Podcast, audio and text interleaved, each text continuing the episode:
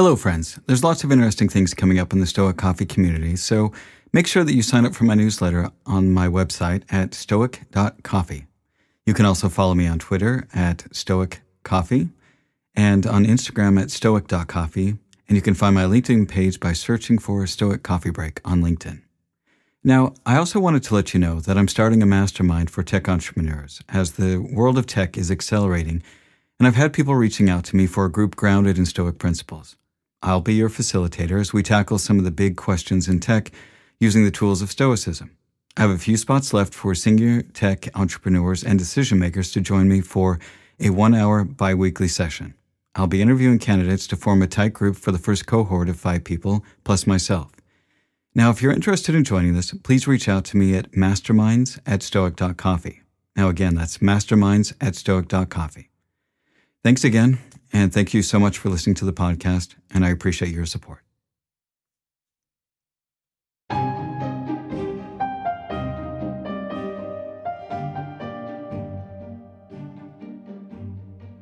Hello, friends. My name is Eric Cloward, and welcome to the Stoic Coffee Break. The Stoic Coffee Break is a weekly podcast where I take an aspect of Stoicism, do my best to distill it down to its most salient points, and talk about how we can apply it in our daily lives. I share my own experiences and as well as my failures, and hope that you can learn something from them, all within the span of a coffee break. Today's episode is Stuck in the Past. I want you to take a moment and think about the biggest regret you have in your past. Is there some choice that you made that you still kick yourself over? Maybe there were some circumstances such as physical or emotional abuse that you had no control over. Maybe there was something that you did or didn't do that you still regret. Maybe there's the one that got away or the fact that you chose one job over another. I mean, every one of us has regrets about the past. So today I want to talk about how holding on to the past is something that spoils your present and poisons your future. Seneca said, All this hurrying from place to place won't bring you any relief, for you're traveling in the company of your own emotions, followed by your troubles all the way. So, one of the core tenets of Stoicism is to be aware of and to focus on the things that we can control and let go of the things that we can't. And one area that we definitely do not have control over is what happened in the past. It's not something that we can change, but it's one of the hardest things for us to let go of. Regrets are a prison of our own making, but we're the ones that actually hold the key to our escape.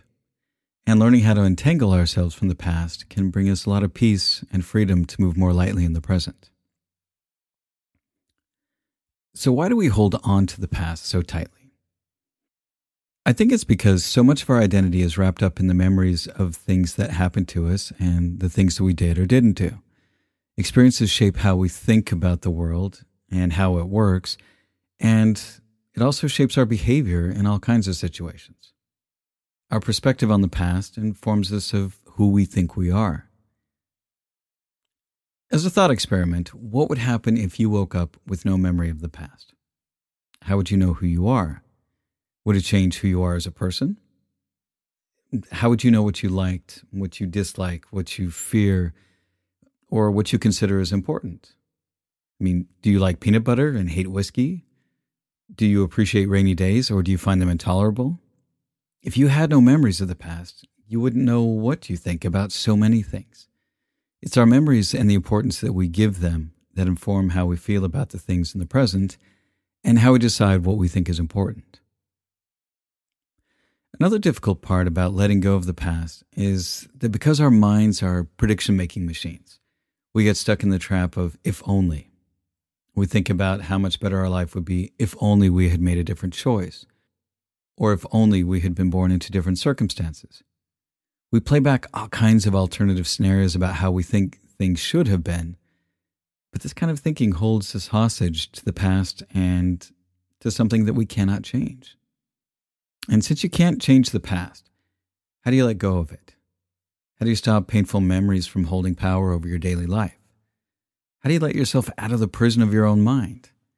I mean, since you can't change your past, the only thing you can change is how you think about it. Your perspective on what those memories mean is what gives them a positive or negative meaning.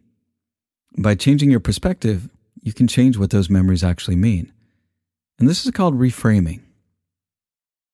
So, how do we reframe the past? Seneca said, Reason shows us there is nothing either good or bad, but thinking makes it so. By changing the stories that we tell ourselves about what happened in the past, we can change what it means to us. For example, I grew up in a very chaotic environment. My father was often violent and very angry, and there was a lot of fear in our home. Now I could focus on how terrible it was, but what good does that do me? I mean, if I spend my time thinking about how awful it was and how I was so afraid of my father, I keep myself in a place of unhappiness. I create my own prison from the memories of something that I can't change. But what if I decide to change my perspective? What if I focused on how my father was smart and curious and funny, and how he used to make us laugh so hard that we'd be doubled over on the floor? Or how he would talk about fascinating ideas that he had just read about, like the cosmos or chaos theory? What if I looked at my father with compassion and empathy and decided that my past with my father is a lesson for me to learn how to forgive others and how to be loving towards people who've already hurt me. By changing what I think the past means, I can use those experiences as lessons. I can decide to focus on the good things and reframe the bad things as lessons that I can learn from. Holding on to the past and allowing it to impact me negatively doesn't change what happened. And the only person that it harms is mostly me. Now, some people may disagree with handling things this way.